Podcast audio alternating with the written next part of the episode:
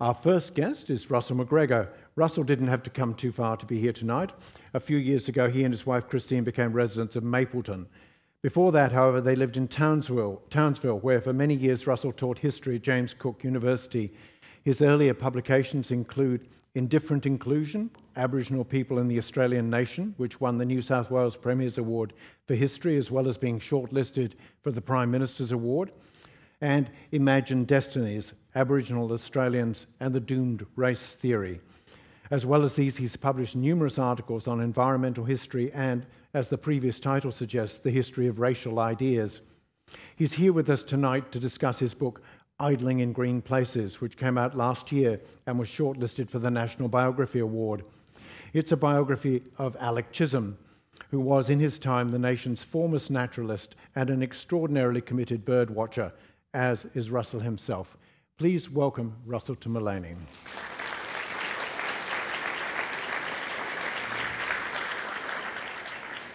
Now, the thing is, Russell, about uh, Alec Chisholm, that despite being extraordinarily well known during his lifetime, he's largely forgotten now. I wonder if, just for the sake of the audience, you could begin by giving us an idea of who he was, why he was so popular, and also perhaps some of your connection with him. Yeah, thanks, um, thanks, Steve. Um, he is, Alec is today an almost forgotten man, as you say, not, not, not completely forgotten, but he was once a household name in Australia. And that's part of the fascination of researching his life, writing about him, that um, decline from prominence to almost forgotten today. Um, but he's not completely forgotten today, and I guess that uh, he's best known, best remembered, insofar as he's remembered at all today, amongst birders of a certain generation, like me, for example. I probably most people here uh, had never heard of Alec Chisholm before. Um, he was known to me, however. I, I as a child, I um, read some of his stuff as a child growing up in the 1960s. Um, and I, I, did know that he was a birder, a very prominent birder, and that was the, that's the first connection. I'm an historian also, and Alec although he had no formal qualifications in it, he, in fact, he had no formal, formal qualifications at all, wrote history as well. So that's the second um, connection I had with the guy. Um, and he was famous for other things too. For example, he was the editor of the Australian Encyclopedia that was published in 1958 um, to much acclaim. Um, he was a prominent journalist. He was a biographer. He wrote the biography of several people, including uh, C.J. Dennis. Um, but most of all, he's known for his writings on nature, especially birds, because he was, for a time, the leading popular um, writer on Australian birds. But also I mean, in, of his time, but also ahead of his time, because in the time that he was bird watching, when he started bird watching, bird watching actually involved killing them. Was how you actually collected. But you didn't you didn't look them up in a little book with a pair of binoculars. You actually shot them and skinned them. Yes, Alec, Alec, Alec came to birding at a time when that form of birding was beginning to decline, but it was still widely practiced. By the 1920s, when Alec was in his 30s, he was one of Australia's leading opponents of amateur collecting. That is to say, of amateurs going out birding with a gun, which was, which was until that time still quite commonplace. Alec uh, was a leading opponent of that form of birding and a leading advocate of, what, of something like what we come to think of as birding today binoculars, camera, as you can see in the photograph on the cover of the book. Binoculars, although there's an oddity there that you won't see too many birders doing today, he's got a pipe stuck in his mouth at the same time as the binoculars are up to his eyes. But um, yes, he was, uh, he was a major factor in, a, a major figure recreating birding to a form like it is today. Yeah, um, um, and he had that sort of there's a fantastic quote that you put in the book about when he was talking about because he wrote a, a, significant article about the paradise parrot in, in 1922 and, and he said you know let us disdain the lopsided belief that the moving finger of civilization must move on, move on over the bodies of the loveliest and best of nature's children. He was a great advocate for the bush mm. wasn't he? He was a great advocate for the bush, and that passage you just quoted is typical Chisholm, especially from his um, uh, younger years when he wrote in that very romantic sort of style, deliberately trying to appeal to the emotions of his audience, deliberately reaching out to stir the passions of other Australians, to try to encourage them to adopt a conservationist ethos, to try to encourage them to identify with birds, but also with other wildlife as well, as part of themselves.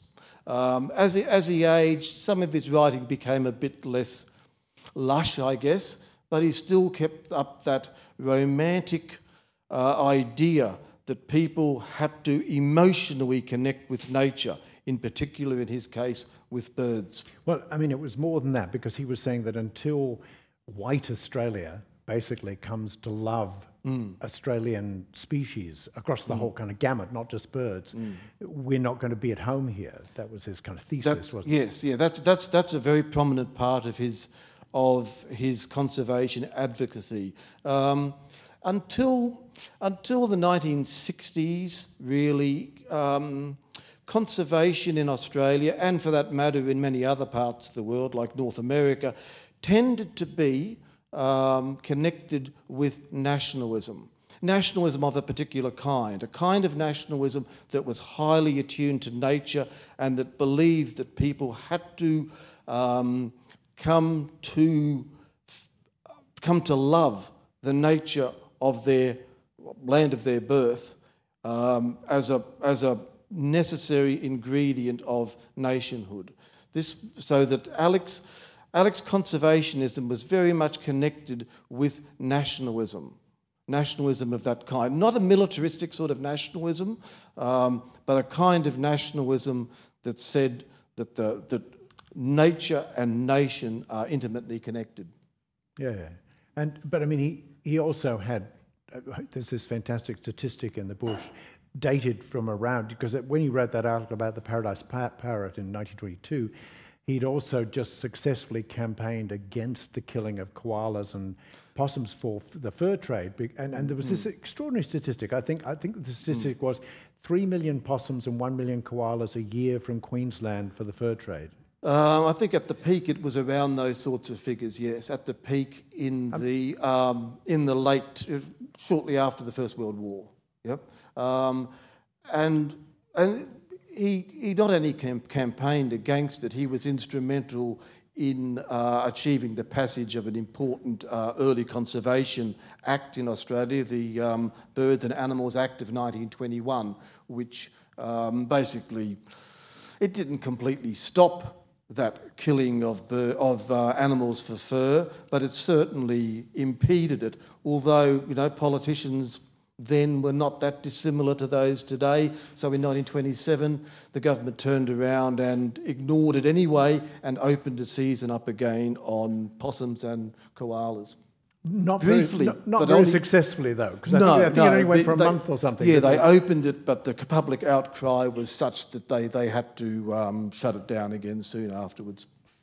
Yeah, I mean, um, it, extraordinary character because he was so he was so young when he started uh, all these different campaigns. I think he was only 17 years old when he, he first was, wrote.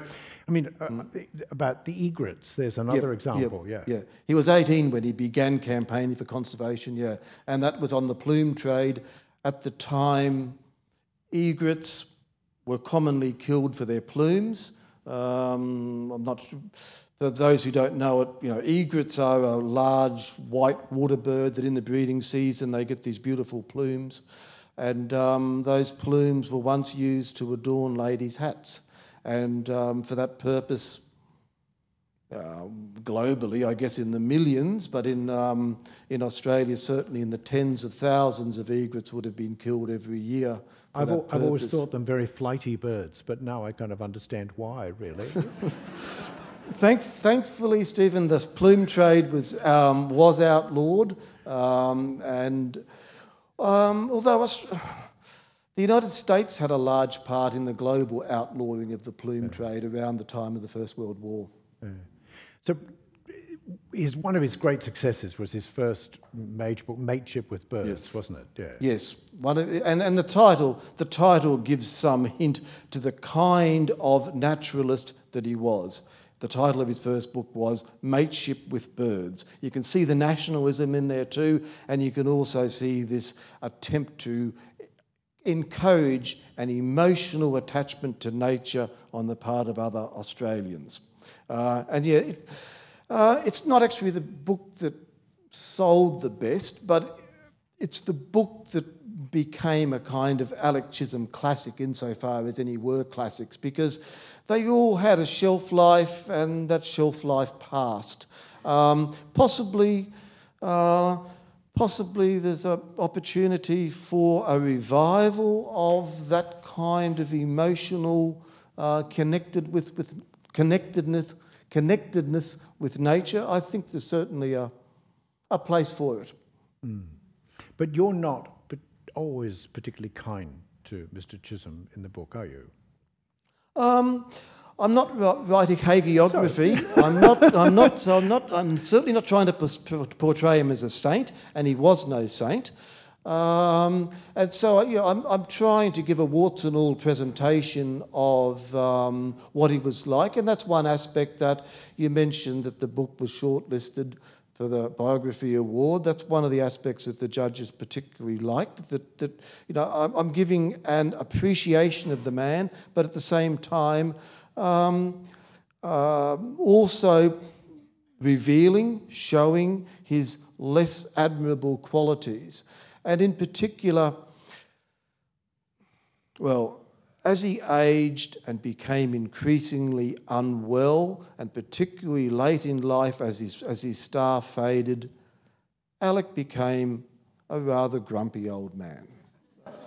Um, and he, he still kept up his bird watching and he still kept up his love of nature and he went out into the bush as often as he could and he still wrote about these things. But um, yeah, as, as time went on, um, he yeah he became yeah cranky is the word. Cranky, I think. cranky is the word that I that I that I've heard used. Yeah, in in in the book, um, I think I was looking up the thesaurus for you know many many words to describe um, crankiness. Yeah. Yep.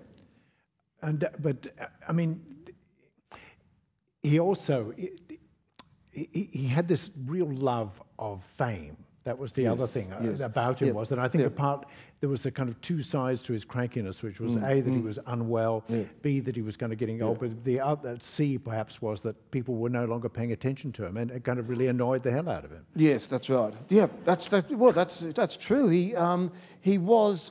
I can't imagine amongst why. amongst amongst his less desirable qualities, he was a vain man. And the vanity increased, I think, as he aged.